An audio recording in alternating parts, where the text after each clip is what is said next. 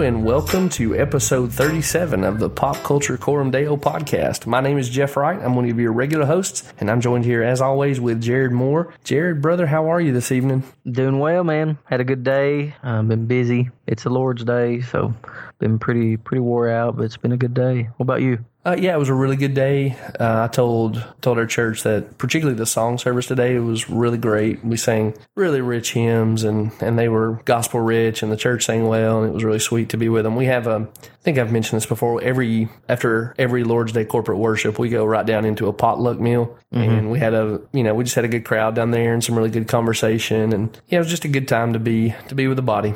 That's great, man. So, uh, what you have stumbled into here, listener, if this is the first time you've turned on the Pop Culture Coram Deo, or I guess if you're a long term listener, uh, thanks, by the way, for those of you returning and those of you checking us out the first time. Uh, this is a scheduled throwdown. Jared and I are going to get into a major fight over the subject of the movie Eighth Grade, which is our review here for this episode. But before we get to that, um, let's get into our first section called What you watching? What you watching? What you watching? And so, Jared, what you been watching, bud? I watched the movie First Man the other day. I thought it was pretty good. It's about Neil Armstrong. Yeah, now who stars in that? Oh, oh man. Don't pretend you don't know. Come on now. The, I was going to say Ryan Reynolds, but that ain't right. Uh, it's the dude that everybody, all the girls like. All the girls like? Yeah. Is it uh, Jared Moore? No. Um, Come on, man. You I know it's Ryan. Gosling. Quit pretending. Ryan Gosling. Yeah, there you go. So that was good. I thought it was good. It, it's worth watching. It's worth watching. Didn't we talk about trying to catch that one in the theater? I think we did. Um, and man, it's sad to say, but I didn't know the history behind it. But I guess it's because there's a lot of dark history surrounding that. Really? Okay. Yeah, a lot of No, dark no, history. no spoilers here, listener. So we're not in spoiler territory yet. But so you're saying that there's some shady stuff that was going on around the space program? No, no, that there was a they were in a race with uh, Russia, and so they were hurrying up things like Oh. like they had deadlines, and they were doing things that it wasn't really safe for the astronauts, Oh gosh. and and so all of that's in there, and you're like, good grief, it blows my mind that that they allowed this to go on, but it, I mean, yeah, it's shady, but um, not on the part of the astronauts. Yeah. Okay. All right. Well, I will. I'll look into that one then. That, that like I said, that was one that I thought I wanted to see, and I, it just kind of got pushed out in busyness.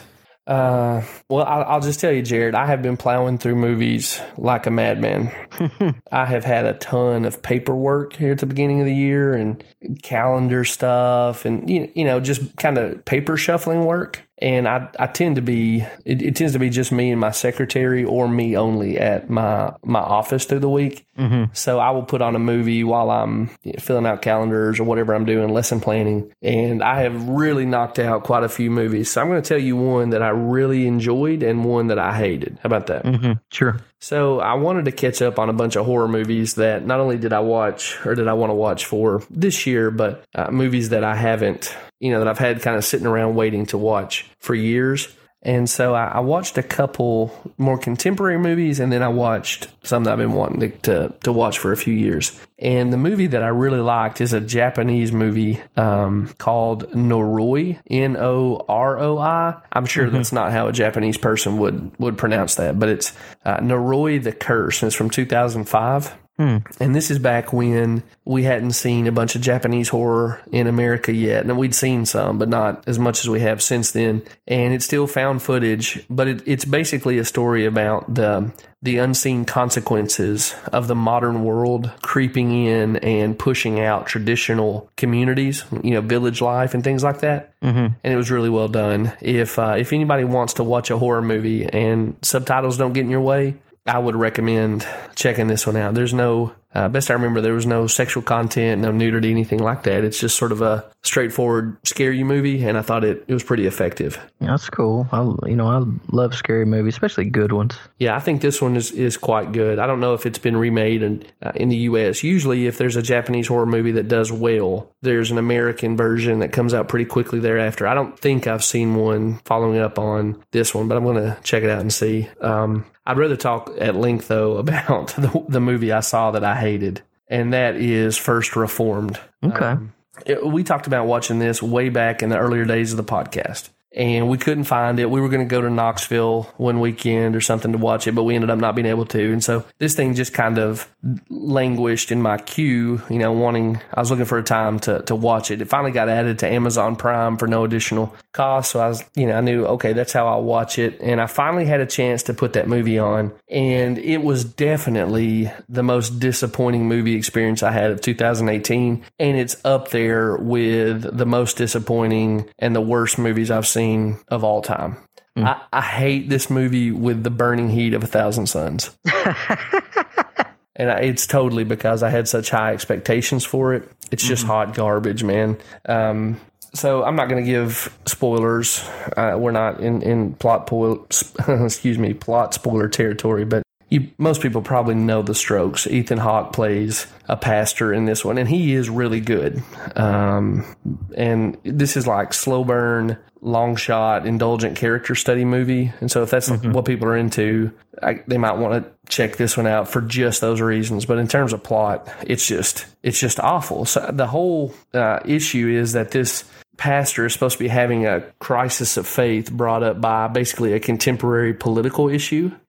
And I guess there's somebody out there who thinks that this is what a crisis of faith looks like, or that this version of a crisis of faith is compelling. But the truth is, I don't think anybody involved in this movie had ever met a Christian who had gone through a serious time of doubting their faith and what that looked like, particularly not someone who's in like church work.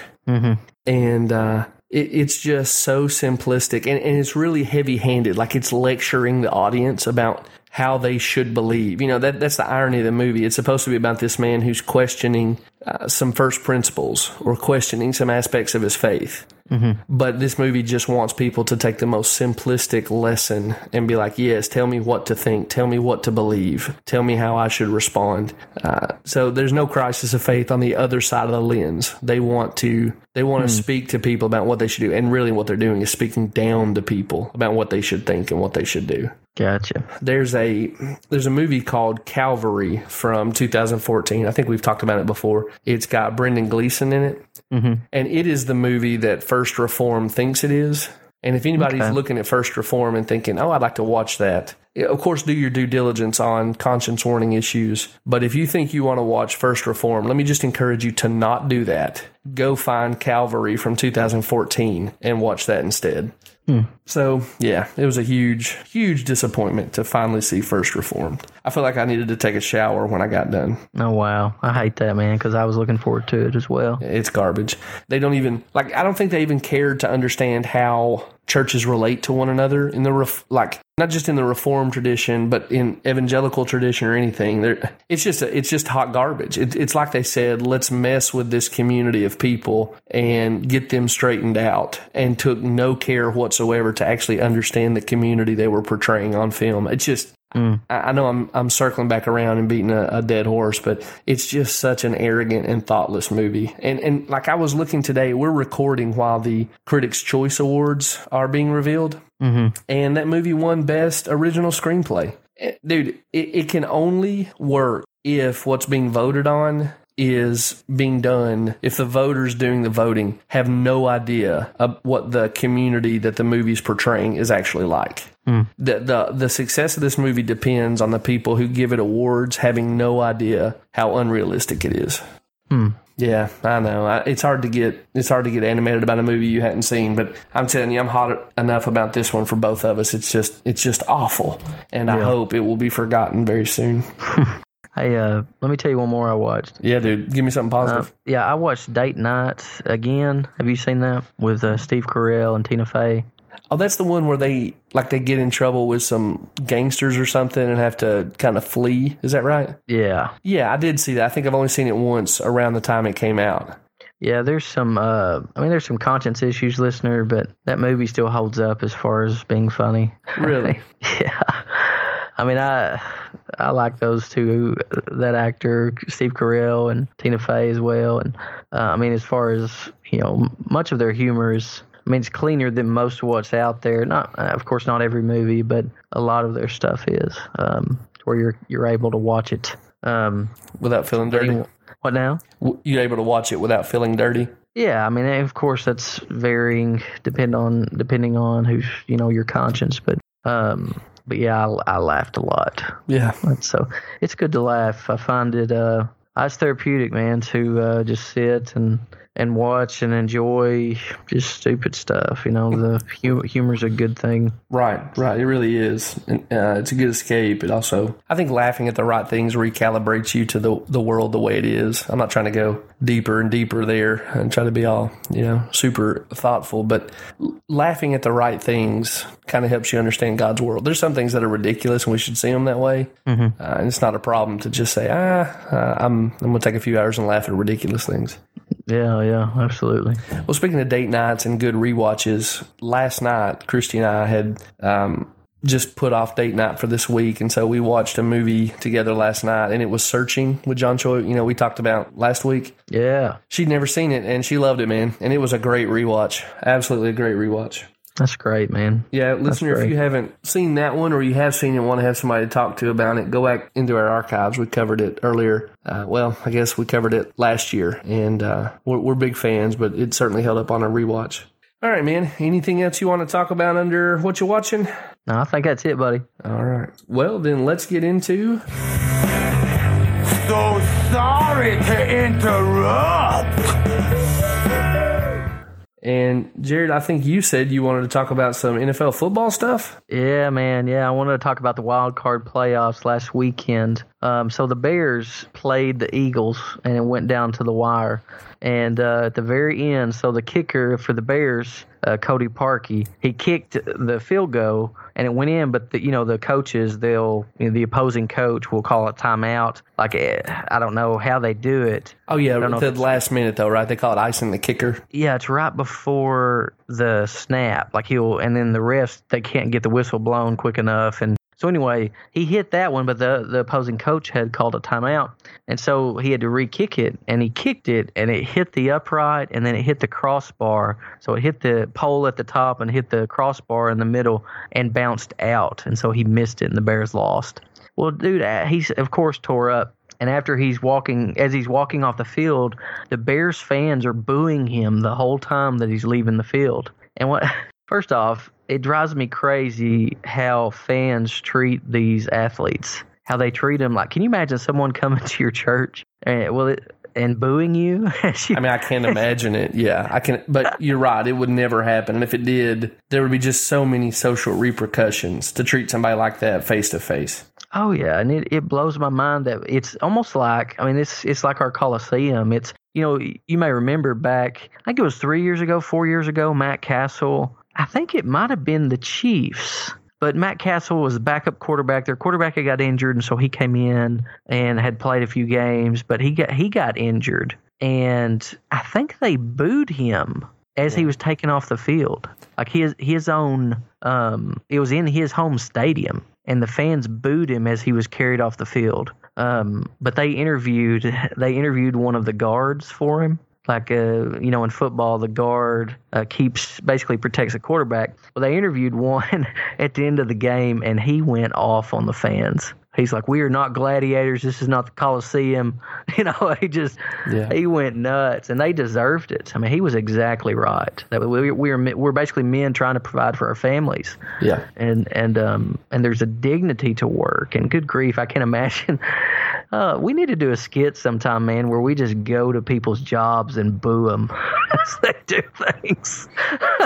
or like compare it to what you know your your buddy who uh, who knows somebody who does the same job for a different company. All the all the ways he's doing it better and how how they could do it better. Oh, yeah. Well, I'm I'm 100 percent with you on this issue you're raising. And who did you say was going after the the fans so hard? Oh, I can't remember his name. Um, Well, look him up because he's a hero and he's saying stuff that needs to be said back to the the viewing audience. Well, that that uh, I think we bring this up in the that chapter I had you read on sports. Yes, you need to get um, that thing published. So, listener Jared is working with a group of thoughtful people to release a book looking at pop culture categories as a Christian, and the and the the chapter on sports is maybe the best thing I've ever read. Now, qualifier here, let me explain it. It's really, other than David Prince's book on sports, the only thing I've ever read from a Christian perspective approaching sports. But it is so thoughtful and so thorough. So it will just climb to the top of the list. Um, it's, it's needful in lots of different ways. So y'all need to get that published, Jared. Yeah, we hope to this year, man. Sure do. Um, but uh, but going back to Chicago, dude. The uh, so Chicago, I don't know who did it. Um, I don't know if it was. Uh, I want to say it was a radio station or something like that. But they actually set up. Um, they invited Chicago fans to come out and try to kick the field goal that Cody Parkey missed. Yeah. So 100 people signed up for this thing, and there's a huge crowd watching them. Dude, every one of them missed it. Yeah. And 100 people kicked it, and 100 people missed it. And not only that, but several of them fell on their rear ends because it was it was snowing. it was like poetic justice, man. You, you know, I really I, I enjoyed that a little too much. Yeah, oh, yeah, that's it's just. I mean, it's it's revenge, but it's in this case also justice. so I had watched that play out, and it became a phenomenon on Twitter there for a while, and you know, um, it was hard not to see that as a news event. But did you see that they ended up ruling that a blocked kick? Oh no, I didn't. Somebody I saw an interview at the end that one of the uh, I don't know if it was a guard or a line or a defensive lineman that said that they tipped it. Mm-hmm. Yeah, so that's what happened, and the NFL came out and changed it from a missed kick statistically to a block kick. Oh wow, that's even better against the fans. Like It's even you're booing weightier. this guy. Yeah, it wasn't That- his fault at all. that's the thing. So I love sports. I think there's so much good about sports, but uh, the dehumanizing effect that takes place when a crowd of people who've bought a ticket feel like they can say whatever they want to to the people on the field and treat them as if you know the the players on the field the coaches on the field are not human. It is one of mm-hmm. the ugliest aspects of our culture. And, and really the other one you mentioned is the is the uglier one. When fans either cheer or boo somebody getting hurt. I think I've told this on here before, but I was at a Titans game one time and Gus Frerotte, I'm dating myself here, but Gus Frerotte got hurt. And I'm uh, not laughing. I'm laughing at the name. I'm laughing at. I, I, I, I forgot that dude even played. Man, Yeah. Like, it's been so long ago. I'm sorry. Go ahead. Oh, it's okay. I mean, he, he did not have exactly a spectacular career, although he did have a journeyman career, and I assume he's he's well, you know, financially established because of it. Anyway, he got hurt, and the Titans crowd spontaneously decided that he was faking the injury to, you know, like get an extra timeout or something, mm-hmm. and they booed and booed and booed. And I remember just screaming at my sections, like, "We're better than this! Quit booing someone who may be hurt." And uh, they ended up carting him off the field, and he didn't return to the game. And uh, man, it's just despicable. You, you- know, uh, probably alcohol plays into this, but buying a ticket and having a beer doesn't give you any right to just uh, disregard the dignity of the of the human beings on the field. Yeah, they may be bad at what they're doing. That, that's entirely possible. You may be really upset with that as a fan. You don't have moral license to treat them as something less than human. I hate it. I, it just it crawls all over me. Yeah, and uh, another thing, you I think you're right on about the money thing. Like because they bought a ticket, they think it gives them a right. I've seen the same phenomena with folks who pay taxes. Like they think that because they pay taxes, like I'm thinking of like the school system, like like you've been to you've been to a meeting before where you've seen people go nuts on um, school officials because they pay taxes. Yeah, that And, happened in uh, my backyard. I, I watched neighbors who I know are professing believers, and I would say have evidence of being believers treat another neighbor who I know to be a believer and to have good evidence of being a believer in his life. They treated him in a way that I don't think Christians are allowed to treat their enemies, let alone their brothers. I was scandalized. Yeah, see that stuff like that, and it's not just that. Like I see it on online. Like the chairman or uh, the superintendent of schools is a member of our church, and man, when when people go berserk online saying horrible things mm-hmm. about her, and I'm like, good grief, y'all don't even know her. If you knew her, you wouldn't be writing this. Or I mean, if you um, do know her, or if I mean, that's a human being. I- Yeah. yeah. Social media makes everybody a tough guy, but the the you know the really disturbing thing we're watching is that online troll behavior is creeping into m- more public interactions. Now, l- much less so face to face, one on one interactions. Mm-hmm. But group dynamics, you know, groups turn wickedly uh, egregious in the way they express their hostility or their frustration. It seems much quicker than anything I remember as a child. Yeah. So It's uh, creepy. It's weird, isn't it? Like peer pressure or something. yeah, and the degenerating effects of sin. You know, you give into it and it, you get harder and desensitized, and it's happening. I mean, it's happening in public discourse. Hey, uh, that that fella, the teammate of Matt Cassel, his name was Eric Winston.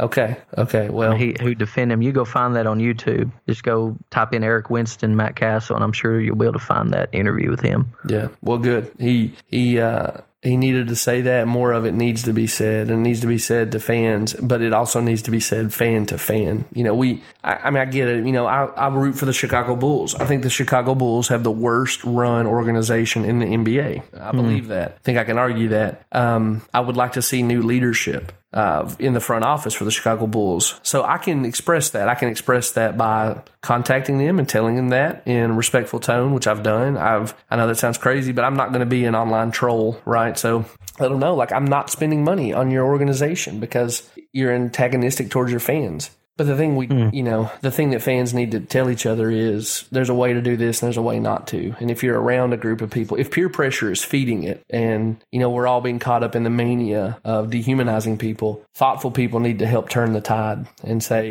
yeah, this is stupid. I'm not, I'm not participating and you shouldn't either. Uh, Lewis has this analogy of, you know, kind of trench warfare. I think he learned it when he was in the World War, but that certain societies of men become so degenerated that the highest kindness within that society is actually scandalously awful uh, in in uh, better societies, and I think sports culture has become that. Oh wow, that's scary stuff. Yeah, I mean that that reminds me of like American slavery and how did it go on for so long and how you, know you know what I'm saying yeah. like Any dehumanizing enterprise, it, it, you're exactly right. That it, it can't be all explained by peer pressure, but you can't explain it apart from peer pressure as a contributing factor. Yeah, and I, I mean hmm that's interesting. That's a that's a fascinating statement because I, I I don't know we we can talk off air. okay, we'll put a bow there and we'll save that for the uh, unrecorded section. All right, listeners. So, um, yeah, we're we're watching sports out there. Uh, I'd love to hear from you on your sports takes. Jared, I, I just wanted to run through some award season stuff. Sure. Um, we, we've seen the Golden Globes now, and like I said earlier, the Critics' Choice is uh, is going on right now as we're recording. So let me read to you the uh, Best Motion Picture uh, in terms of drama uh, nominees for the Golden Globes, and you tell me which one you think won. Unless do you do you know who won? No, I do not. Okay, so Best Motion Picture Drama. Uh, the nominees for the Golden Globe Award is A Star Is Born. Number two, If Beale Street Could Talk, which is a movie I know very little about. Three, Black K Klansman. It's Black KKK Klansman. I, I'm not sure how I'm supposed to pronounce that, but it's a movie I want to see. Uh, I just don't know how to say it. Uh, also, Black Panther. That would be number four, and number five, Bohemian Rhapsody. Which which one of those would you give the best motion picture for a drama movie to? Ah, the final one, Bohemian Rhapsody. Well, brother, that is the one that won it. So you're a fine Wow. mind. I knew there was a reason you had a pop culture podcast. Wow, Here's my one of issue the- with it. I'm one of the elites. You are one of the elites, Jared. I think it's just, you know, we're just confirming what we've always suspected. But yes. I'm artsy. so there's also a Golden Globe Awards category for Best Motion Picture Musical or Comedy. And here are the nominees for that Mary Poppins Returns, The Favorite, Crazy Rich Asians, Vice, which I don't think we've talked about. I'm interested in seeing it. It is Christian Bale, uh, Steve Carell, Amy Adams, Sam Rockwell looking at the Bush White, uh, uh, the, the, the W White House years. And it's mainly focused on Cheney. Uh, and then the fifth is Green Book. Do you recognize that title? I have not seen any of those. Yeah, so Christy saw Mary Poppins Returns and loves it. Uh, my friend Derek uh, saw Vice and he said it was really terrifying. And then Green Book is the movie that has Viggo Mortensen and Mahershala Ali, and it's uh, it's a semi historical pick where there is a black musician who's going to do a tour of the American South Uh, here in Jim yeah, I, I've I've seen that preview several times. Yeah, it looks really good, right? Yeah, Well, so that's the fifth nominee. And again, remember the category is best motion picture, musical, or comedy. Any idea who who won this one? I guess the rich Asians. It would seem like that was the most pop culturally, you know, prominent other than maybe Mary Poppins. But no, it was Green Book. Hmm. So here's what I don't understand. I don't understand how a movie where the plot is not carried by the musical performances qualifies as a musical, right? So when I think of musical, I think of Hamilton, the, the original Mary Poppins, Sound of Music, uh, La La Land, right? Mm-hmm. I don't think of Green Book, and and maybe they're just calling it a, a comedy, but I don't think of Green Book as a comedy or a musical, even though it's based on the life of a musician. But I certainly don't understand how a movie based on the life of a musician wins best drama and a second one of those wins best musical or comedy. Does that make sense? Like it seems like those two movies should have been competing against each other, Yeah. not in separate categories. I, I, I just don't, I'm sure somebody can explain to me why this works out that way, but I, I just do not get it. Yeah, I don't understand either, man. Uh, Rami Malek did go on to win the best performance by an actor in a drama.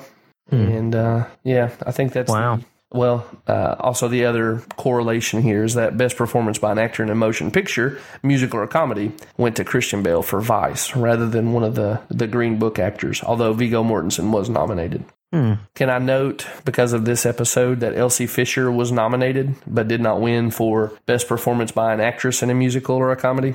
Elsie Fisher was that in? Oh, you're killing me, Small. She's the uh, she's the, the the star of eighth grade. Oh, my bad. I didn't know. I didn't recognize her name. Yeah, yeah. That's- didn't win though. She did not. She was nominated but did not win. Oh man, Um, I hated eighth grade.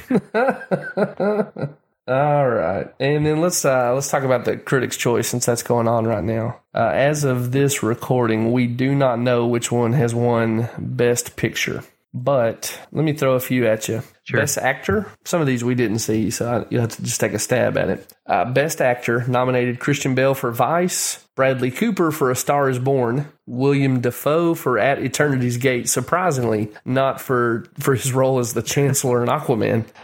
uh, Ryan Gosling for First Man, Ethan Hawke for First Reformed, Rami Malek for Bohemian Rhapsody, and Viggo Mortensen for Green Book. Who you got in that list? Rami. Yeah, I probably would have went that same way. It was Christian Bale. He won for Vice. Oh wow. Um, best actress. Apparently, there was a co-winner. So uh, Yalitza Aparicio for Roma, which is on Netflix. Um, I haven't I haven't watched it yet. Emily Blunt for Mary Poppins Returns. Glenn Close for The Wife. Toni Collette for Hereditary. Olivia Colman for The Favorite. Lady Gaga for A Star Is Born, and Melissa McCarthy for Can You Ever Forgive Me? Any ideas on that one? No idea, man. Uh, Gaga. Yeah, she was a co-winner. Glenn Co- Glenn Close for the wife was the other co-winner. I would have given that to Toni Collette and never thought twice. I didn't care for Hereditary, but she was incredible. Yeah, but horror actors aren't getting anything, man. Yeah, it's a shame because what she did in that film was was absolutely killer. Mm-hmm. Um, all right, best visual effects. I'll do a couple more of these and I'll throw it at you, or we'll we'll move on. Rather, I'll throw a few more. Getting tongue tied. Uh, I'll throw a few more of these at you and we'll move on. Best visual effects, Jared. Avengers: Infinity War, Black Panther, First Man, Mary Poppins Returns, Mission Impossible: Fallout, Ready Player One. Which one would you have given it to? Mm, Fallout. It was pretty impressive, but it went to Wakanda Forever, Black Panther. Really? Even above Infinity War? I rewatched Infinity War the other day, man, and it is incredible. I don't know how much money they spent on that thing. It is it is an amazing movie. They spent just enough money to make all the money back in proceeds. And I, by not all the money they spent, I mean all the money in the world. uh, yeah, so Black Panther. Um, best animated feature The Grinch, Incredibles 2, Isle of Dogs, which I didn't see. Uh, Mirai, which is, it looks to me like a Japanese animated feature. I hadn't seen it either. Ralph Breaks the Internet, which you saw Boo! and Spider Man Into the Spider Verse.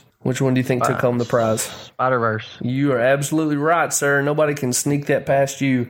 Um, I actually I can't stop here. There's a few more. I just want to hear your I want to hear your guesses. At all right, two more. Sure. Best action movie: Avengers: Infinity War, Black Panther, Deadpool 2, Mission Impossible Fallout, Ready Player One, Widows. What do you think took home the golden, excuse me, the Critics' Choice Award for Best Action Movie? Critics' Choice Award, uh, uh, award uh, Widows. Widows is not the correct answer, sir. It is Mission Impossible Fallout, Okay. which See, I actually I, think was, is the correct answer. I do too. I was trying to think, you know, trying to think like the people voting. Yeah, yeah, yeah. You, you- maybe there would be some um, other reasons that they would they would want widows other than just pure action. Um, Yeah, it was Mission Impossible Fallout. I think that's definitely the right choice. Yeah. Best sci-fi or horror movie. Here are your nominees. Annihilation. Did we talk about Annihilation last week? About the the scary part of it, We did. I saw it too. I watched it. dude. How crazy was the thing? Are you talking about when they're sitting in the chairs? Yes, Okay, yeah, that was pretty scary. that's Pretty the freaky. stuff of nightmares. Yeah, It was even the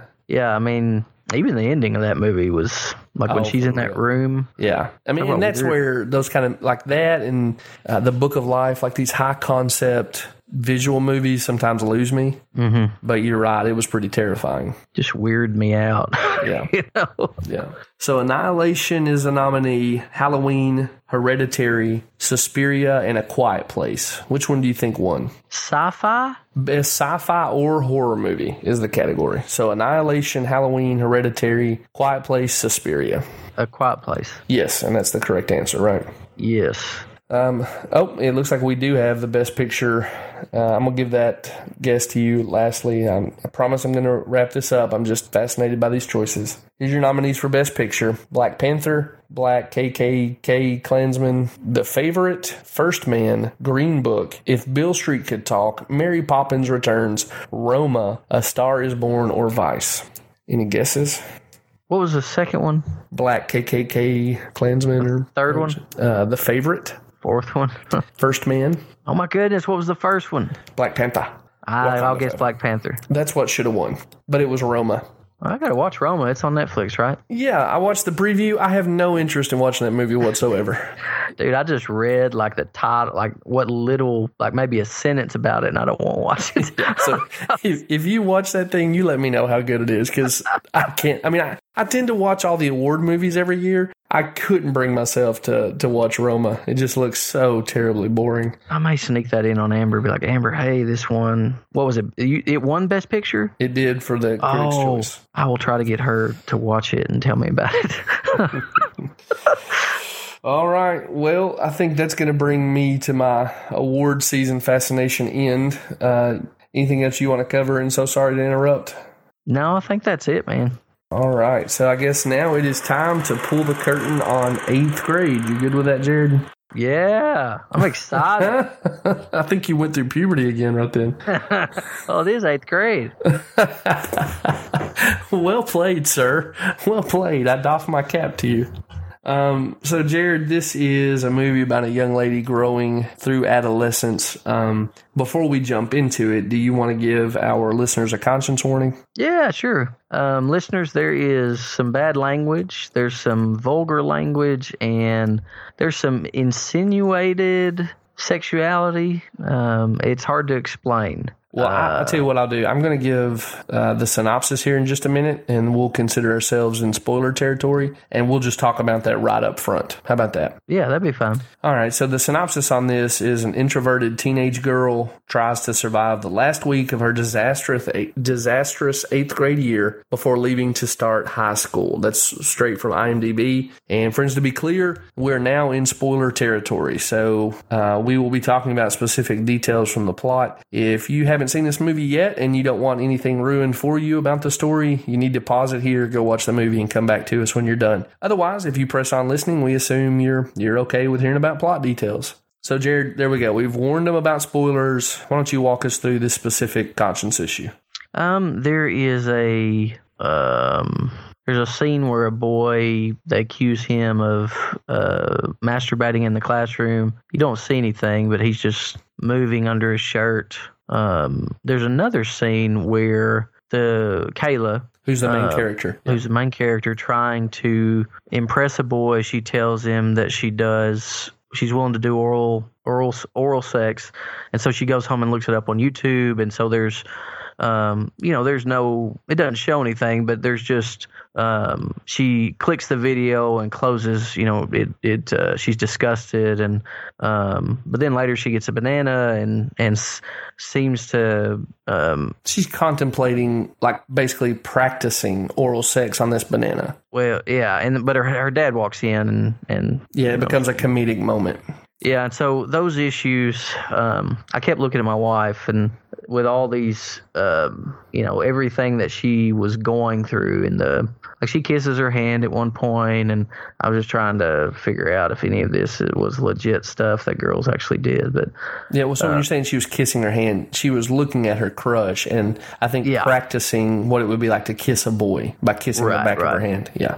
yeah, yeah, and uh, yeah, so I don't know that that that those are the main.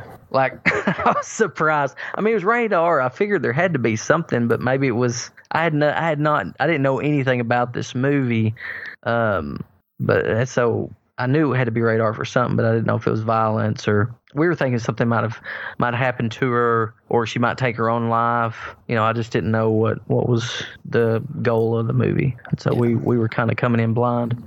Well, I, if I could flesh out just a little bit of the details on that, I, the the scene where there's a classmate who appears to be masturbating comes really early in the movie. They're they're basically in health class talking about the female body, and and we don't see anything. You just see a woman on the screen being like, "We're going to talk about your, you know, your body as a woman." And there's males in the room, and you see a boy who's under his shirt motioning in such a way that even his classmates realize he's doing something inappropriate. That happens really early on in the movie. Um, it's not glorified; it's seen as gross, and they get away from it. Um, so it's not celebrated. Then, when she is going through that exploration of oral sex, I think in the YouTube video she watches, and we I think we see that video for like 20 seconds, but the the video, the person you know that's uh, on the video holds up a plastic uh, phallic object as like a learning device, and that's about the time that Elsie closes her laptop.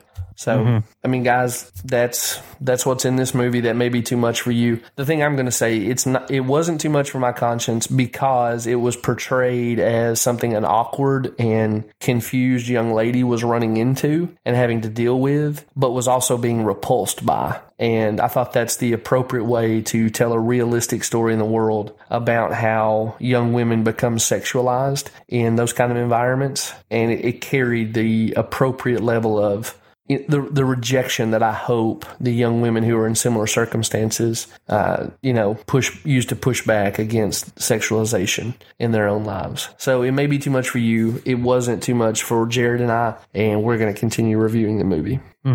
Um, Jared, so you know our thing here, listener, if this is something you've tuned into before, but for those of you who are new, we analyze the story of the movie we're talking about over and against the story that God is telling through cosmic history about Jesus. And we look at it under the headings of creation, fall, redemption, and glorification. Uh, God created the world good, man uh, as the under kings uh, who had been given stewardship of the earth. Uh, man chooses sin, and so earth becomes fallen. But God is committed to his purposes, and he deploys his faithful son Jesus as the choice servant uh, of his father. The, the servant accomplishes redemption, and through his accomplishment, uh, brings a better world into existence. That's what we call glorification. So, in similar ways, these people who are telling stories through movies can't help but tell stories that look something like the great story that we all live in. So, with that in mind, we're going to start looking at eighth grade according to those categories to see how well or how poorly it reflects uh, the story that God is telling about Jesus. And so, Jared, what is creational goodness in this movie, in your opinion? I, it's pretty much the particular world of an eighth grader, and her life revolves around her phone, social media, and what her peers think of her. Yeah, that's well said. I, you know, I really struggle to see an objective goodness that is part of this young lady's world for most of the movie. I, I don't know how you understood her as you're watching this movie, but I just see her awash in competing forces. You know, the social pressures and uh, social media. Um, you know, her family dynamics. I just see her as like a balloon being carried along on a river with no no control, no sense of actual direction. She's just trying to find her way. D- Is that your read on her as we first meet her, or uh, would would you disagree? It seems, yeah, it seems that she is. She's basically going to bow to whoever thinks she's awesome. Um, I mean, that, that's kind of what I understand. So you see her as looking for a place to belong. Yeah. Yeah. Oh yeah. Well, I'm I'm definitely with you on that. Um, I, I think at the at the heart of this movie, and I think this is why I like this movie so much, is that this is a movie about a young woman trying to find out who she is. So I think she's looking for an identity, and that identity she thinks is going to come uh, through several different channels she explores. Um, but while we first meet her, because she's in the process of looking for an identity, she doesn't know who she is. She doesn't know because she doesn't have an identity. She doesn't know how to relate to the world around her. So we don't really have any vision of what's good. We just see a child trapped in chaos. Does that make sense? hmm Uh, what do you what do you then see as fallenness in this movie? I put that fall happens when people do not recognize how awesome Kayla is. Yeah, and so when you say that, are you saying that fallenness takes place because they don't see her the way she wants to be seen, or that you as a viewer have seen something wonderful within her and you want the people around her to recognize it too? No, I'm talking about like if I'm like as far as the in the movie, like if I was if this is an actual world that I'm in, what how does fall happen? And I believe fall happens when like if you look at how um, I can't remember the name of the girl who treated Kayla poorly, and Kayla goes off on her. Yeah, one of the one of the cool girls at her school. Yeah, but I mean, I mean, she basically goes all, off on her for not recognizing how, not treating her with dignity, not treating her how she expected to be treated, type thing. Right. Um, she's basically, I think she's basing her her worth on what others think of her, and if they don't think as highly of her as she thinks they should, then she eventually washes her hands of them. Is what I'm is what I'm understanding. Um, so she's trying to fit in, fit in, fit in, fit in, and she's going to go with the group who um, accepts her. But she acts different around each group, you know, she because she's trying to fit in. So um, it, it's it's it's really sad, but it does kind of shed light on.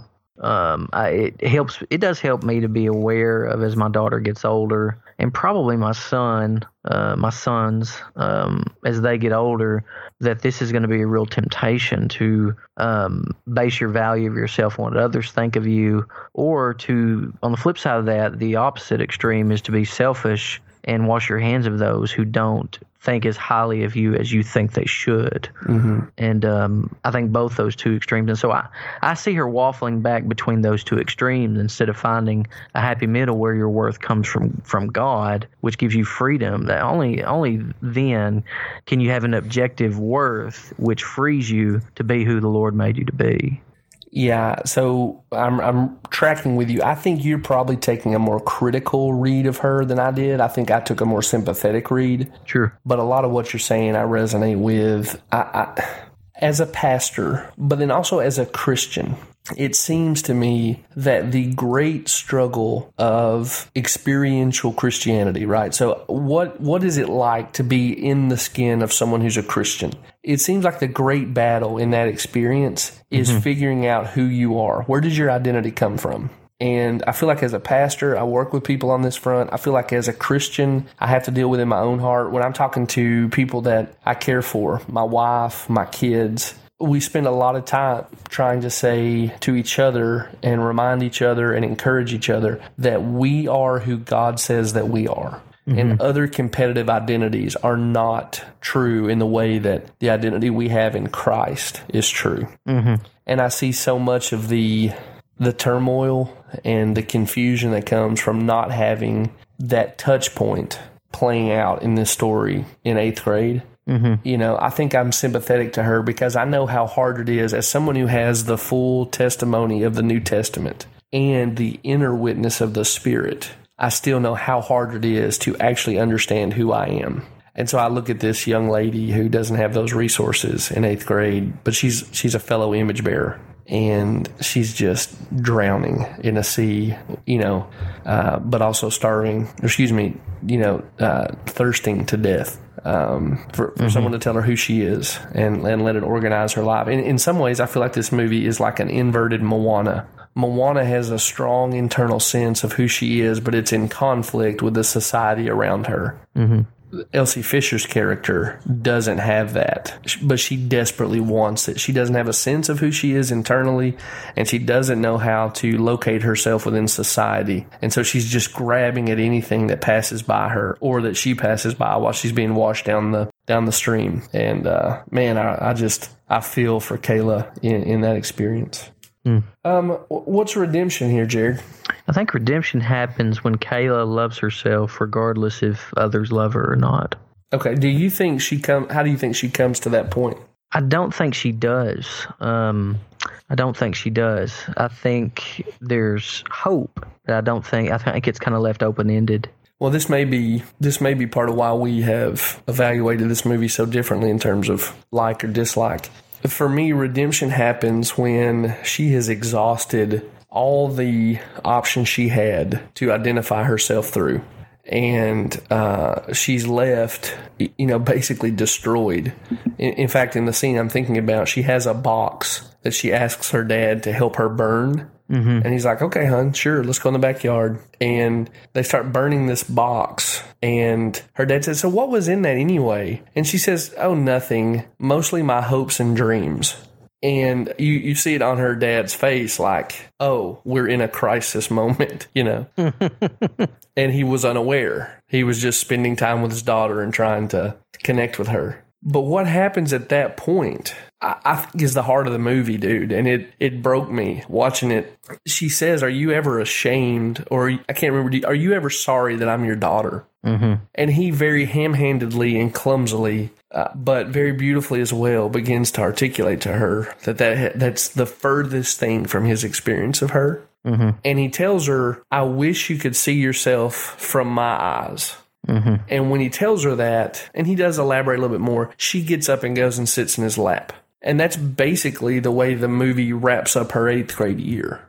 And so I think redemption in this movie very beautifully comes when Kayla finds the beginnings of an identity in her father's view of her. I don't think it's comprehensive. I don't think it settles all issues for her. I don't know that it will never be shaken. But I think that Kayla at the end of the movie is most different uh, from the Kayla at the beginning of the movie in, in this central quest to find her identity, in that she has now adopted in some way, just maybe even by faith, but that she's adopted internally her father's evaluation of her. And it's given her it's giving her a path into her next year in school. And so I think my enthusiasm for this movie, now there's a lot that we'll talk about more that, that I love about this movie, but my enthusiasm for the movie is, is watching her exhaust all hope of finding an identity out in the world, but finding hope of an identity in the beginnings of it in her father's love for her and his evaluation of her. And so, I, yeah, I'm a big fan. That's where I think redemption comes in. Um,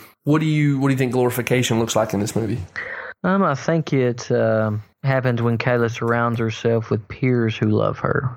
For instance, who, Well, I think that's kind of the the point ahead. oh, that she'll find her group. Yeah, that there will be a a group beyond um, beyond these folks that she has tried to get you know become friends with, where she basically she's not really herself. Um, and that she'll be able to find a group like that. I get. I mean, you could argue based on what you said that that view her the way her father does, right? Yeah, yeah, maybe, maybe. Okay. Well, I think for us as the viewers, I'm going to take a little different angle on this. I think we're left still looking for the better world. Um, you know, we we start this movie with her making a video, and it's clear that she's trying to build like a social media platform as as an advice girl. But we see that her subscriber count's pretty low. But then you find out that like making videos is sort of her thing in the sense that she's done it often. And she gets a, a time capsule from the beginning of her eighth grade year where she made a, a video about her hopes for what would happen in her eighth grade year. Mm-hmm. And she torches that sucker at the, at the end of the movie because 8th mm-hmm. grade has been a huge disappointment. Um, but she makes another one going into ninth grade. And for me, I read that as her saying, My hopes have been rekindled for a better tomorrow. Mm-hmm. And I think that's rooted in her dad communicating something to her about who she is. So she has, she's not living into the better world yet, but she has hope that it's coming because she's heard her father. Does that make sense?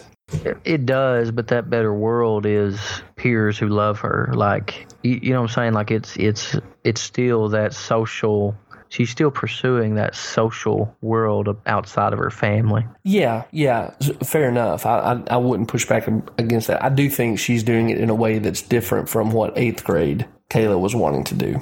Um, I guess we can talk about that a little bit more in the next section. So, guys, when we when we get the story chopped up into the worldview of the film compared against the worldview of Christianity, we then try to start putting it back together with some analysis questions. And there's five of them. The first one is what's the story, and we want to get it right. And we hope in some ways that the worldview analysis helped us do that. We've we've gotten the story in the sense that we know what it tells us about the world, both what's good about it, what's wrong, how it can be fixed, and how a better world would come. Uh, the second question, where am I? And there we want to see the style and shape of the imaginary world. So, Jared, when you're watching eighth grade, how are you present as a viewer in this movie? Um, well, I uh, first I want to say I hated the music. Absolutely hated the music. I honestly think it is the worst score of music I've ever heard in a movie. It reminded me of The Office. The episode where Gabe gets his keyboard. You know, Michael's thrown up in the toilet because he ate these, uh, was it sea monkeys? And Gabe comes in there and tries to serenade him with his keyboard. It, I for real, I think that that character Gabe did the score for this movie. That's hilarious. So, you're not a big fan of the synthesizers? I it I I don't even know how to describe it. Like, I mean, it, it for real. It's like a four year old got a hold of the music. It was horrendous. Dude, I think you're an old man and you can't relate to the music of kids these days, and you're screaming at them to get off your lawn. Guess if that's what the music is, man. I mean, that I was like, what? Like I didn't know how to feel, like other than angry that I was having to listen to this music. I'm stunned you had such a visceral reaction to it. That's well, really that funny. may be why I didn't like the movie because it was I, the music made me for real. I was angry, and, and then I'm having to watch this movie try to be empathetic for this girl, and um, I'm just angry about the music.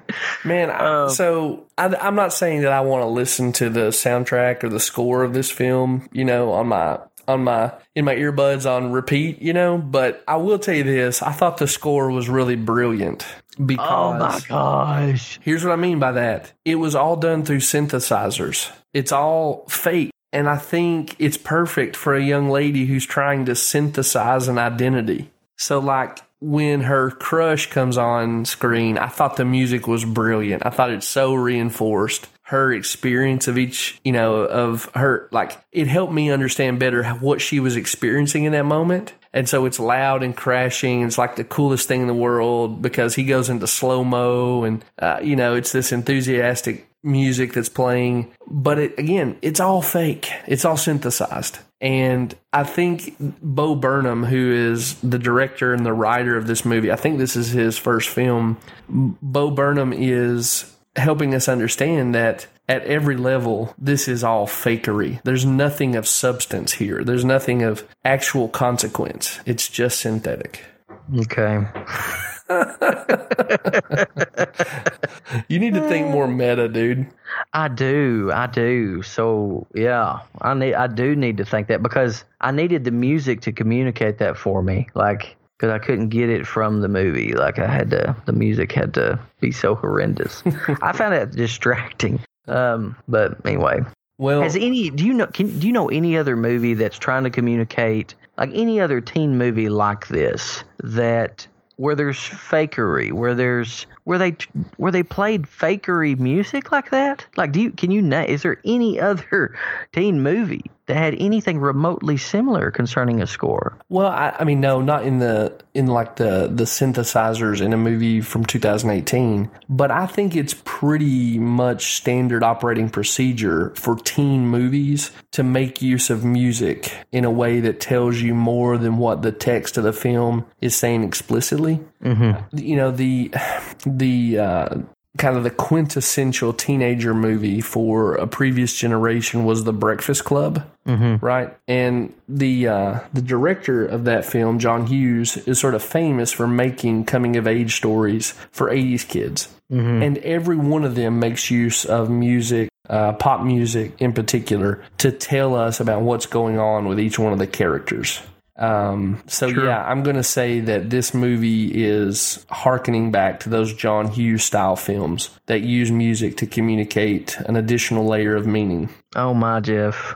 Uh, this, this dude, this movie does not need to be in the same paragraph or universe as a John Hughes film. Are you for um, real? Are you kidding me? This like is the closest. Bueller's, this is the closest thing to a John Hughes movie that's come out since. Oh he was my gosh, dude! Molly Ringwald tweeted that Eighth Grade is the best movie about adolescence that she's seen maybe ever.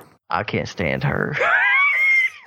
Dude, she is the face of John Hughes's teen movies. I know except for like except for what Ferris Bueller's Day Off. Yeah, yeah, I think so. And well, not teen, but the Home Alone movies. Um, Home Alone? You want to talk about films that don't deserve to be in the same category as John Hughes? No, John did both of those, didn't he? Yeah, but it's not.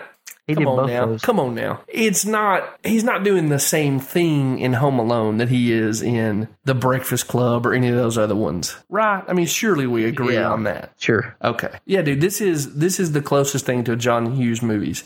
John Hughes movie that we will get Oh my gosh. On either side of 2020. Well, dude, I will never ever watch another so-called John Hughes movie again. Brother, I cannot believe your animosity. This is a great movie. You are honestly I honestly want to sit down with you and Christy and talk with y'all like about don't do drugs before you watch movies. Dude, you're just objectively wrong on this. You're objectively wrong. This is an incredible film. It's one of like the five best I saw all year, and it's probably in the top ten that I've seen in a couple years. Like you're, if I didn't know you for so many years, man, like. what does this movie do wrong? I think it's pretty close to perfect. Oh my gosh! So tell me, tell me what it does wrong. I, and I'm I, that's not um, I'm not being condescending. I, I really do want to know what you see this movie doing wrong. Number one is the music. Yeah, we've we've heard. So other than the music, um, what else does it do wrong? Um, let's see. Insert cricket sound effect. You asked me a question on the spot, and I'm trying to figure out. You got nothing, player. What else is? You asked what is wrong. All right, all right. You go ahead and like, do this. I'm you want me to think like a director for a minute? I'm like gonna what? I'm gonna cue up the Jeopardy music. you turn those wheels until you find something about this terrible movie, and I'll just wait. I'll just be here sipping water. That is wrong with the movie. Mm-hmm. Like what? What would mm-hmm. I do different? Mm-hmm. Mm. Um, I'm not as cheery. Like I'm not as cheery about the the new video as you are. I don't like I said. I think it's open ended. Um, I think she's hopeful, but she was hopeful for eighth grade too, and probably her ninth grade year is not going to be um, as great as she wants it either. It, I mean, those years are hard. The hardest years are seventh, eighth grade, ninth grade, probably. Okay.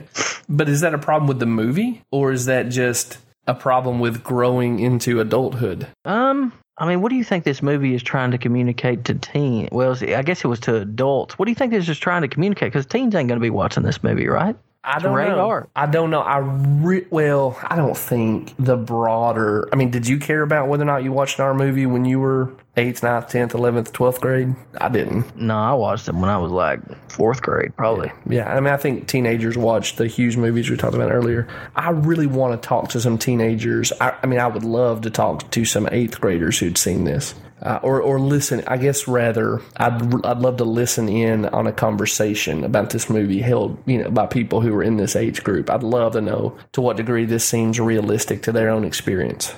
I, you know, I go to I go to a, a private Christian school two days a week to teach. Now I'm, I'm dealing with tenth graders, but it's all I can do to keep from being like, "Did you guys watch eighth grade? Tell me what you thought," because I'm so interested in that. But I I can't, you know, I can't ask that question because of the uh, the oral sex scene in this movie.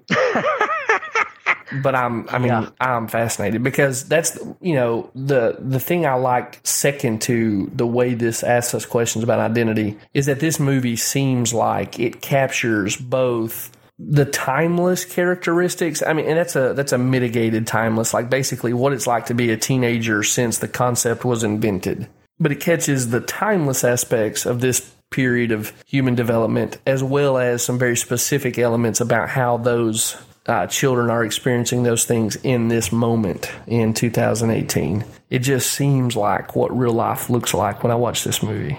Yeah, I ho- I hope not. I want. I hope I can postpone that for my kids past eighth grade. But Well, we're still in, in question two here, so that's one of the things I want to bring up. That in some ways, that is what seems so realistic about this movie to me. This movie is not showing you the most debauched version of what eighth grade could look like for a young woman, right? right, I think there are some people who who would make the movie that way and be like, look at how much sex they're having, look at all the drugs they're doing, you know, like define the most depraved eighth graders and cast that vision as what eighth grade is mostly like for most people. hmm But this is a young woman who, while she's being exposed to certain things, they're they're not part of her. They're not part of her world. She's she's confused by them. She doesn't know what to make of them. She's still uh, quite innocent, but it also doesn't paint her as like a goody two shoes who rejects all forms of vice. She goes after some terrible things. She rejects some terrible things. She goes after some terrible things. And I mean, I'm an old dude at this point, but in, in the sense of like universal experience, I went after some terrible things and I rejected some terrible things. And I'm assuming teenagers, you know, or tweens are doing the same stuff now. hmm So I like that we didn't get the grossest version or the the the whitewashed version, but she was somewhere in the middle. Mm, okay. Did you find her likable? Um. Yeah, like in a. I don't know. I've got nieces that are around her age. Um. You know, like a a niece, I guess. Like a. Yeah. Does that make sense? Like it's hard for me to. I thought she had a great dad, and if she didn't have a great dad, I would have wanted to adopt her. Hmm. I just my heart broke for this young lady, so I I found myself uh, worried for her, you know, laughing in some ways at her. Um, I hope in a charitable way because I've been in similar situations. I found myself rooting for her, uh, worried about her. I, I found her, you know, really lovely at different turns. So I, I really liked the character Mm. that's where I was at. I, I like you said, like an uncle, uh, just wanting the best for her. Uh, yeah. So, question three: What's good, true, and awesome here? Where do we behold common grace? Um, the scene with her, her recognizing that basically trying to please everybody is miserable. That what is it like a, um, you know, why leave your dad behind who loves you? Um, hold on to him while still pursuing others who love. I mean, all those things are good. And I mean, the, I don't know. I thought, I thought the showing the, I don't know, showing the vain, the vain girls as vain was good. Um, even the boys portraying the boys as I don't know that boys were that overt to the point of you just met a girl and you pull over and play you climb in the back seat and play truth or dare. Uh, I mean maybe boys are like that, but I, I mean, I think we went to school with some guys who definitely were that way. And truth be told, there's more who would be. I'm not trying to throw stones. There's more who would be if they were brash enough. But a lot of people are just too timid. Like inside, they would want to be that person. They were just too afraid to. yeah, yeah, I could see that. Um, but showing those boys as you know how they're making her feel, I thought that was good because you know boys don't they don't see when she goes home and cries and all all that comes after that, right? And how that negatively impacted her. Um, all that was good. And I've never, you know, girls always, even today uh, with my wife, I don't understand girls, and they've always been a mystery. Um, and so getting to see kind of what that from their perspective, um, what they're thinking, you know, some of that was was helpful and is positive and good. Um, to kind of put yourself in someone else's shoes for a little while is is helpful. Yeah, yeah, I'm, I'm very much with you there. I'm going to kind of settle into my overstuffed chair here and, and talk about good things in this movie for a minute. I'm with you in that I think this movie is really great at giving us the perspective of someone that we are not. So again, this is why I want to hear what people who are closer closer to that age group have to say about this movie because it seems to me like I really got to live in their world for a few minutes. Mm-hmm. But I, will just tell you, Jared, I think there's so much good here. One, I think that this movie tells the story so well. I do think the music is a help because it, it, it emphasizes certain aspects of her experience really well.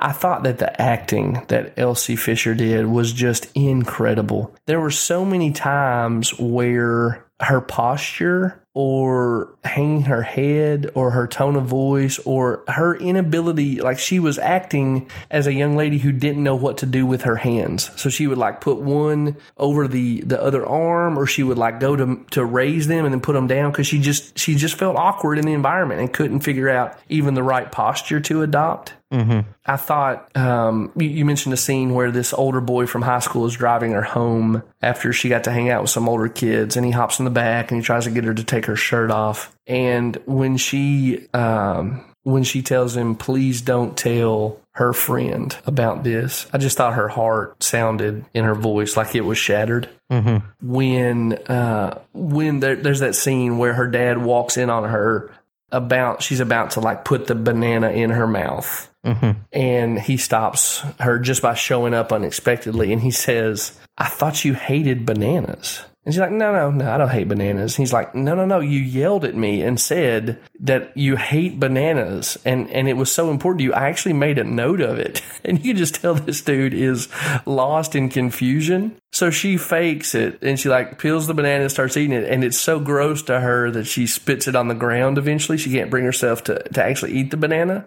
And then she looks up at to at him and says, "Fine, I do hate bananas," and throws it at him. I mm-hmm. thought that. I mean, I, have not lived with a young lady that age yet, but I have seen that in seed form in the uh, the volatility within my daughters. Now, I say volatility; they know why they're acting that way. I have a sense of right, like I like they have a sense of why this is the appropriate response in the moment. But as a dad standing outside of them, I, it looks to me like they went from happy to sad in an eye blink mm-hmm. or from happy to angry in in yeah the the blink of an eye. And so she just does that so well. And the, and the the guy who played her dad, I I have not wanted to like befriend a guy. I wanted to take him out for dinner and tell him he's doing a good job and keep up the good work. He was um, he was such a good dad and they, they, they cast him so well because he has sort of a everyman face. His name is Josh Hamilton and he's not been in a ton of stuff that, that I've watched. But this is a guy who in some ways I hope to be in that I'm assuming there's going to come a time in my daughter's life where we just don't have anything to talk about and there's no natural means of communication. But at dinner with his daughter sitting there with her earbuds in, he's still trying desperately to make a connection with her, to have a conversation with her. Um,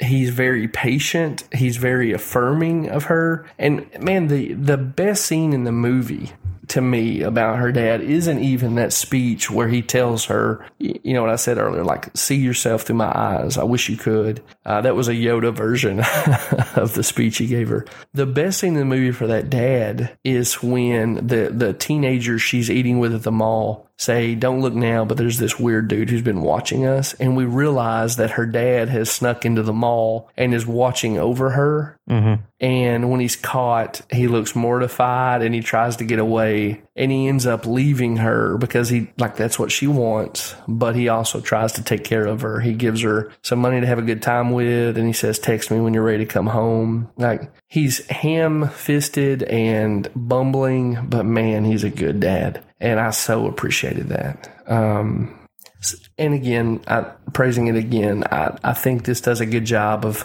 catching the awkwardness of teenage years. Um, I think it does a good job of showing like how social media is pushing these kids around. There's a really heartbreaking scene in the movie where Kayla gets up in the morning, she goes and does her hair and puts her makeup on and like is moving very uh, robotically because she doesn't want to disturb her hair and makeup. And she hops back into bed, takes a selfie, and says, Just woke up like this, ugh. And I just thought, man, what tremendous pressure to live your life in front, you know, every moment of your life in front of an audience. And how scary would it be if there wasn't any audience for you when the whole world looked like they were turning out to, to see what was going on with other people? So, I mean, it's not true and good that these forces impact these children this way, but this movie does a good job of putting it in front of us with accuracy, I believe. Mm-hmm. Um, I can tell you're convinced, you're persuaded. No, no, I think all these are these aren't bad things. These are good things. But I mean, it sounds like you're whitewashing something. I mean, she treated her dad like trash for most of the movie. Yep, I agree. Um, and uh, I mean, that just that flew all over me. Wanted to, uh, I mean, you, I know you had empathy for her, and I had empathy for her somewhat too, but not as much because of that. Because of the, I mean, she was just she was awful to him. She More like absolutely a- was awful to her dad. but I mean, let me ask you though, how do you feel like you treated your parents in eighth, ninth, tenth grade? um, I treated my mom poorly. I treated my mom very poorly as well. but not nothing comparable to what this girl did. Um, I mean, seriously, nothing. I don't know. I think mom would have knocked me out. Well, yeah, so I didn't, yeah, there's certain things I couldn't have gotten away with saying, right? sure. But in terms of blocking them out, treating them like they were an enemy rather than a help, not treating them with respect, not going to them as a counselor, not giving them the kind of access to my life that, that a child really needs a parent to, to have. I mean, I did every bit of that. And I did, I also said things that were just ridiculously hateful and ungrateful. My, my mom bore a lot of weight for her sinful son in those same years for me. So maybe that is why I can resonate with Kayla and feel empathetic towards her. You're right, she's awful. But I think she's awful in a way that looks like something close to typical adolescence. Hmm. I mean, like she's not she's not stealing from her dad. She's not, um, you know, participating in like sessions of making fun of him. She's not attempting to sabotage. Like, you know, we we know stories where like children attack their parents. She's not that. She's alienated from him, but she's also not. Uh, she's not a monster. Does that make sense? Sure. So you, I don't think you're wrong. I just think it probably landed with me a little bit differently. Um, actually, for me, question three and question four are going to be a little bit blended. So, what is good, true, and awesome here? The next question is what's distorted, evil, and false? How can I subvert idolatry? I'm going to say that this movie presents a lot of idols that are evil and false, but it does so in a way that's really helpful. So, with that in mind, let me uh, let me turn that over to you first. What's distorted, evil, and false here? How do we subvert idolatry? I think uh, finding one's identity in yourself or anyone else is wicked. Um, what Kayla doesn't realize is that the kids that she despised uh, for not thinking she was awesome or they didn't treat her with dignity, they were simply pursuing their own authentic selves. Um, so therefore, seeking to, you know, being your own authentic self isn't really being your own authentic self if someone else is um, the the one who is um, determining the definition, and so it's kind of fitting in someone else's mold. Um, you know, she she wanted the even when she goes and rebukes the cool kids, Mm-hmm. she's telling them what kind of mold she expects them to be in Sure. and then and so it's this i guess what i'm saying is is the what this movie is arguing is just circular you're you're kind of you know you're kind of at well you've got to you're supposed to treat everyone well everyone with dignity everybody should be able to be who they want to be but eventually those intersect with one another. And the definitions of um, be who you want to be unless it hurts someone else even that definition is um, who's the person who is forming that and gets to set those uh, I guess what I'm saying is, man, it's inconsistent logic because when you set boundaries on being your authentic self, you don't really get to be your authentic self. And so it's, uh, so I, I think that's what this movie is somewhat arguing, at least what she seems to be pursuing. Um, but Yeah, I think that's at the very heart of this thing, and I kind of think that's the that's a really good way. You know, the the internal contradiction there is kind of a good way to to think through what it means to grow into adulthood. You you need desperately to know who you are, but when, if you're the one manufacturing who you are, you're undermining that. You know, you're undermining the ability you have to get what you actually need in terms of your uh, your identity. And man, she just, it's so good. Uh, it's so accurate in the way that this movie puts it in front of us. You're right that she sort of does to other people what they're doing to her and that she, she does, she's not comfortable with. So she doesn't really learn, like she can't step outside of herself to see those people uh, as similar to herself. Uh, so that's all true. I just think that that is that's authentic. Like that that looks like this stage of life. Um, I was just going through the way this movie is structured, and I think there are uh, uh, six, I guess, attempts at an identity that Kayla, or excuse me, there's five attempts at identity that Kayla reaches for, and there's a sixth that's in the movie, and it's very timely. So the first thing we know about her is that she's a young lady who's making these videos as an advice girl, trying to give this impression of herself that she has it all together and that she knows the answer. So she's talking about you know putting yourself out there and how to make friends and all that. But when we see her at school, her head's down, she doesn't have any friends. She won the most quiet award when when her crush walks by because he won an award, she can't even articulate good job in a way that he can hear. you know what I mean? That's funny. Yeah. and uh, so she's she's tried to do the the social media influencer thing that ends up falling flat. We can see it's not working for her as a social media star because no one is turning in to to watch her videos. So she she has this chance encounter because of the good guy that her dad is with the popular girl's mom. She gets an invitation to uh, a pool party. She musters up the strength to go in there. Uh, she participates in the party but wants to go home before her her crush convinces her to go back in with the group and sing karaoke. Well, she goes in, is handed the mic, she sings karaoke, and I think for her, this looks like a chance to turn over a new leaf. That maybe she's going to be accepted into the popular crowd. So she writes a note to the cool girl and gives it to her, and it's there's no response whatsoever. She's she's it's not a new leaf. She was just there for a little while uh, among the cool kids, but she's back on the margins. So it's a dead end for her. Well, there's always Aiden, and we can tell from her first video that she she really wants to have a boyfriend. So we've we've run through two identities already: social media star that flopped, cool girl that at school that flopped. So now she thinks, well, maybe I'll get an identity by being this you know, uh, attractive guy's girlfriend. And this is where you really see her uh, capacity for foolishness and wickedness. That this girl in the hallway says that her crush is a jerk because he, he broke up with a girl because that girl wouldn't send nude pictures of herself to him.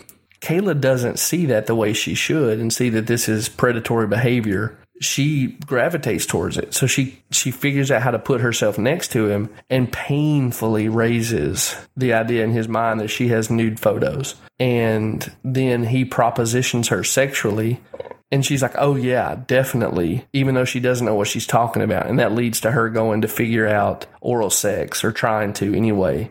But that's a dead end for her too. So we're you know, with three identities in, she gets to go to visit high school for a day. The young lady who is a high schooler who's supposed to show her around the school seems like another port in the storm because she she dotes on Kayla and then invites her to hang out with them. But we find out that this high school girl is it's just really empty and hollow. Her affections for Kayla, superficial, because she is being kind to her, but she just doesn't know how to care for her. So she leaves her in the car with a high school student who, as soon as, you know, Kayla's ostensible friend gets out of the vehicle, he hops in the back seat and tries to get Kayla to take her, take her shirt off.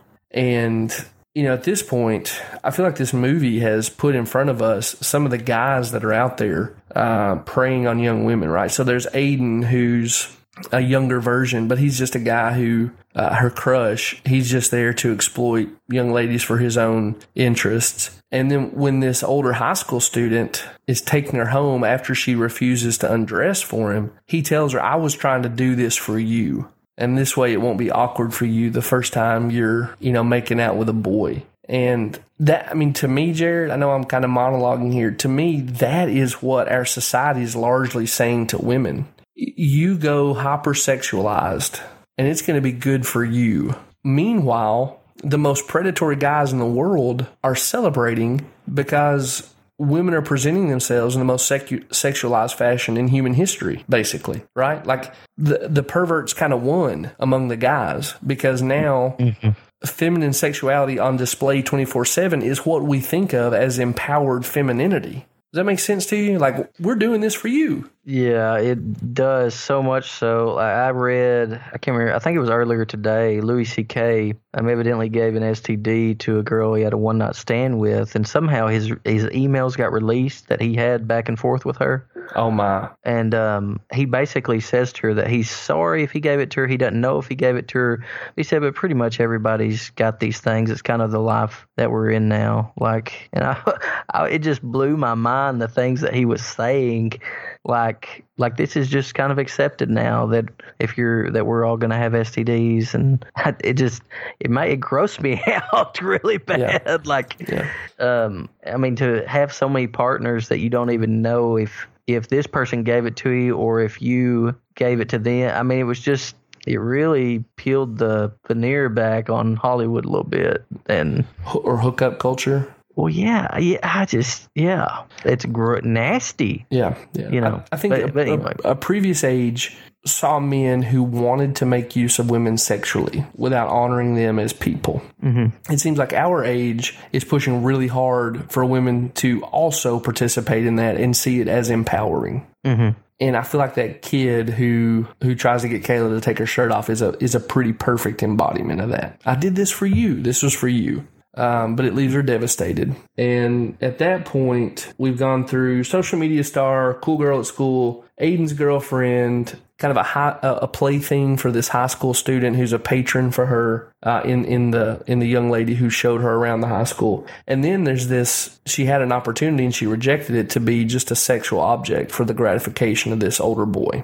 And by the time she goes through all of those, she's just broken uh, all her options are exhausted. She's even, I think, seen sort of the end of what some of this brings in the backseat of that car. And she goes home to burn her hopes and dreams. But she talks to her dad, and her dad tells her he loves her, and her dad tells her that who she is is actually his daughter, who he deeply loves and sees such wonderful qualities in. And I think when she gets up to go sit in his lap, she, all the idols that are buffeting uh, adolescence, they've been exposed and shown as empty. But she actually finds some stability and some refuge in the words of her father. And I think so. I think by the time we get back around to the next video, again, her her hope for the future is restored. And I think she's learned some stuff. Like she says to, she makes another video to be watched a year later and she says to her, Do you have a boyfriend? If you do, he better be treating you well because you deserve it. Mm-hmm. And like, I think that's different. I think she's learned some stuff. She, yeah, she still wants to, to be in a, in a romantic relationship, but she realizes it can't be, it can't be at all costs. That there's something about her dignity, I think, again, restored by the words of her father, that means, yeah, it'd be good to have a romantic relationship. And I'm just using this as an example, but it has to come with certain parameters that are safer and that, that afford her dignity. Does that make sense? Mm-hmm. So I think what's false and evil here, the movie actually says, look, this is false and evil. And I, I think that's a good thing. So again, I'm, I'm kind of blurring the, the third and fourth questions we asked there. Mm-hmm. Um, anything on what's evil in this movie that I, we hadn't talked about? Um, I don't know that it's evil, but you know, her dad at the beginning of the movie when we first see him, he tells her this stuff, how awesome she is and how she's so much better than he was at her age, so much more creative, so much more and uh, she just doesn't listen to him and tells him to shut up. And so she basically has to learn the hard way um, all this stuff. Yeah. And uh, thankfully, she listens to him, but it's after, like you said, it's after she's broken later on down the road. Um, and so I don't know that that's necessarily distorted evil. Um, people, man, I, I hope my kids learn from me instead of having to learn the hard way, right? Absolutely. 100%. I mean, I really do think even for like the grossness of this movie and how awkward it would be uh, I think if I had kids a little bit older, I would watch this movie with them. I think we would we'd talk about it and try to kind of sort through like, do you see what's going on here? Can we learn anything from this? I'm, I, a friend of mine bought me uh, Karen Prior's book from last year called On Reading Well, and she says that one of the great advantages of reading, and she cites people like Plato who are saying this too. Um, one of the great advantages of reading is that it lets us participate in virtue and in some ways in vice without actually participating in virtue and vice so that we know how to handle those things when we run into them in the real world. And I think this movie, I think this movie presents that opportunity to parents and children if uh, if the parents are comfortable watching it with them. I have to think on that some. Yeah. Now you may not agree. I'm just thinking through how I would use this if my kids were of comparable age. Um, okay. So how does the gospel apply, Jared? I think our identity has to be objective, um, not something that we are searching for particularly, but something that is told to us from the one who made us. And then we can realize and pursue what we want to do in line with his glory as the goal. And so we, we don't have to base it on social media, Hollywood, what is cool now. Uh, you can base it on objective realities and ultimately in Christ and who He says I am and who He's making me to be. There's great freedom in that. Good grief. What I see in this movie is the slavery of adolescence, the slavery of caring what other folks think, so much so that you're willing to bend to their will or you're willing to force others to bend to your will. That's kind of the this jockeying back and forth um, in, in teenage life where you're trying to fit, you're trying to you know become your own mold and try to fit other people in it or you're trying to fit in other people's molds. And um, it's really it's miserable. It reminded me a lot of growing up uh, and I those were not happy times or good times um, you know life especially seventh grade. Seventh grade was really hard for me. You know they had that dreadful it was your eighth grade year that dreadful seventh grade year. They put us in different mods. And so all my friends i grew up with were in the other mods so i never saw them at school. I had to make entirely new friends. I was a little kid and uh, got bullied and it was just rough seventh grade year. And uh, i think your eighth grade year was like that is that right Yeah, now I had thankfully I had more friends there, but I also had people I was in open conflict with in eighth grade. So yeah, I remember our friend Terry, who listeners of this podcast have heard on our upgrade episode, um, and who may hear more from in, in in 2019 from Pop Culture Coram Deo. He had a similar experience in seventh grade where he was just stuck in a mod where he didn't know anybody. Mm-hmm. And I wish he and I see we we didn't become good friends until probably eleventh grade maybe. Mm. And uh, But so y'all were in that same mod together. we were in the same mod together, man. Yeah, and I'd been I hung out with all the well. I tried to tell my son, Cade, man, I hung out with all. They were all potheads, and um, none of them finished high school. All my buddies in seventh grade, Mm, they all. I think by freshman year, they were all they all dropped out, and uh, it really is remarkable. Like growing up, man, I had a neighbor that would come to my house, and he would huff gas before we got on the school bus. Uh, first time I was offered marijuana was in fourth grade at Cassville, and um, it's just amazing. You know, that was that was what thirty years ago, or you know, close to thirty years ago. And today, I can't imagine what kids are being offered. And um, it just so I'm trying to postpone that. Anyway, I'm kind of I'm, I didn't mean to go on excursus here, man, but um, it, there, it is freeing. If I had understood that my identity was in who God says I am and in who Christ is making me to be and who I am in Him eternally by the united, the Holy Spirit uniting me to Him. Man, that would have been so freeing if I could wrap my mind and heart around that. Because I don't have to bow down um, to the cool kids or the potheads or the whoever, you know. yeah, absolutely, absolutely. And even even today, like you think of in pastoring and preaching, um, we don't have to go with the latest fad or be like the latest cool preacher, or be like um, the latest greatest uh, church in the community. Or it's very freeing to enjoy the objective realities that we know to be true concerning Christ. And I, I guess that's what I gather. Like that, that's where the gospel comes in in this movie. Is that it, I don't think this movie hits on objective identity. Um, I I don't think it ends on objective identity. And that needs to be both the start and the finish if someone is going to have true joy and identity that perseveres.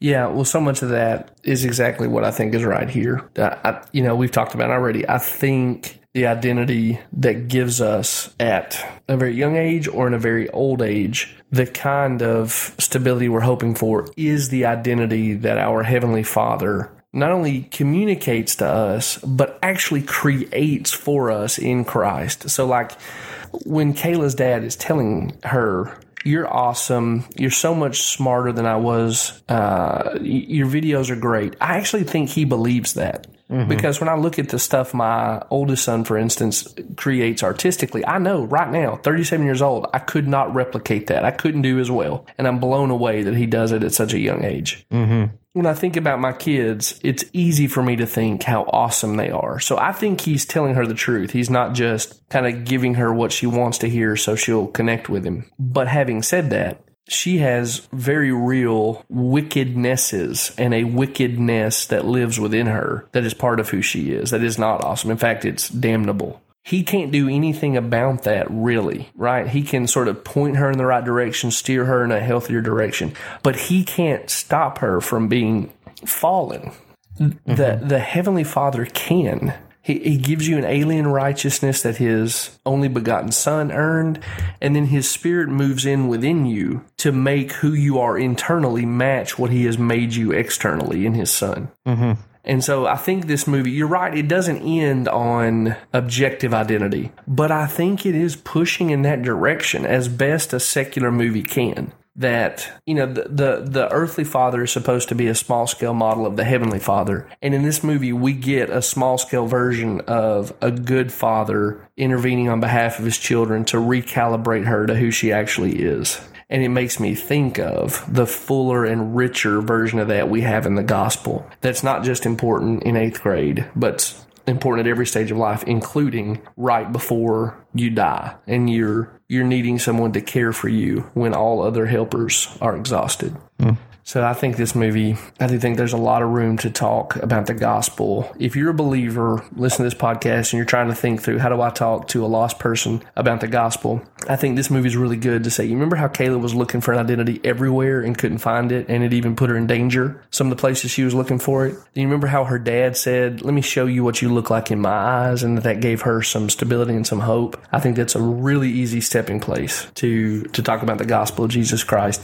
And I think if you're a Christian just thinking about this movie, it's a real easy invitation to consider who you are in Christ and how gracious God has been to give you that, and then how faithful He is to keep you in it, and how safe you are in His affections. And so I think there's a lot of room for gospel conversation here. I think there's a lot of room for worship. Hmm. Uh, Jared, scale of 1 to 10, what would you put on eighth grade? Um, I give it a four. I think I'd give this an eight and a half. Hmm. Uh, listener, you've got to get in touch with us and weigh in on this. I love this movie. I think it's one of the best I've seen in a long time. Jared thinks it's a little bit better than Hot Garbage. I think it's going to be very polarizing. I don't think there's going to be any mid mid range folks. It's going to be you either love it or hate it. that may very well be true. I'm suspicious this movie is going to do well in award season. You're probably right, buddy. You're probably right. But that doesn't mean a whole lot. oh, I don't think that's the case. They don't always get it right, but they don't always get it wrong either. They get it more wrong than right. oh, do they? Maybe they do. Anyway, we don't care what the Golden Globes and the Critics' Choice and the Oscar Academy has to say. We want to know what you listeners think. That's right. So get after us on Twitter at PCCDPod, or really, we would love to connect with you on Facebook in our Facebook group. And I get it, some of you who are hearing that for the first time are going, look, there's no good reason to get on Facebook. I'm about to give you one. The Pop Culture Coram Perpetual After Party is one of the best things going on Facebook, and there we have longer form discussions about movies, their meanings, other things in pop culture that we want to talk about. We would love to connect with you guys on there. So find uh, our Facebook page, Facebook page dot Facebook page.com. It is too late at night for me to be walking through this spiel, facebook.com forward slash PCCD pod. That's our Facebook page. You get updates about the show and what Jared and I are doing with it there. But there's a there's a little blue button right below the, the banner at the top of the page. It says visit group. You click that, it'll take you to our Facebook group, and we would love to hear from you in there. So please let us know. Uh, do you love it or do you hate it when it comes to eighth grade? We need to know, and I am looking forward to hearing all of you tell Jared how wrong he is. Jared, outside the world of uh, pop culture Coram Deo, where can our listeners connect with you? You can find me on Twitter at Jared H. Moore. You can find me on Facebook at All Truth is God's Truth. I've got another podcast called All Truth is God's Truth. Check it out and um, interact with Jeff and I. We would love to uh, talk talk with you, chat with you, tell your friends and family if you enjoy the podcast. Uh, give us a shout out online, and uh, we we really want to get these resources in the hands of the church. Or you want to help. We want to help Christians who are participating in pop culture already to form and apply a consistent Christian worldview to the pop culture they're already engaging so they then can think rightly about all of life. I mean, it, it really is, this really is a fun avenue to develop a Christian worldview. And if you can develop a Christian worldview in engaging pop culture, you'll find that you can then apply that same worldview to every avenue of life because pop culture is the pulse of what's going on and, the, and many of the contemporary issues that are going on and the ones that are coming down the pike a few years from now. Absolutely. And again, because so many people are participating in popular culture, that's why it's pop culture. It gives you a lot of conversation room and fodder for sharing the gospel with your unbelieving uh, neighbor who you're called to love as yourself. You may not have much in common with them, but you're probably watching some of the same movies. We use those as uh, bridges, launching points to talk to them about the gospel of Christ. Hopefully, we're helping you think through that a little bit here on the podcast, and we hope that uh, those things are being practiced in your lives, not because uh, of us, but because that's the calling we have to make disciples mm-hmm. as Christians. So, all right, Jared, anything else you got to say? What's next, man? Well, I think we're going down to see what's happening with uh, Mrs. Shyamalan's baby in his latest, right? That's Glass. right. So, guys, we uh, we we're looking at covering Glass on our next episode. One other note for those of you who may be going down to the G3 conference in Atlanta uh, that's taking place January the 17th through the 19th. I'll be down there and I've got a button that friend of the podcast Kevin Mollahan made for for me to wear and a few extra to give away that have our, our podcast logo on it. So if you see a guy walking around with the Pop Culture Coram Deo logo on a button on his lapel, come say hi. And uh, if you want one of those buttons and I have a few left over, I'll be happy to hand them out to you. So look for me if you're down at G3. When we get back from G3, we'll sit down and record about Shyamalan's latest, Glass. Jared, brother, anything left to say?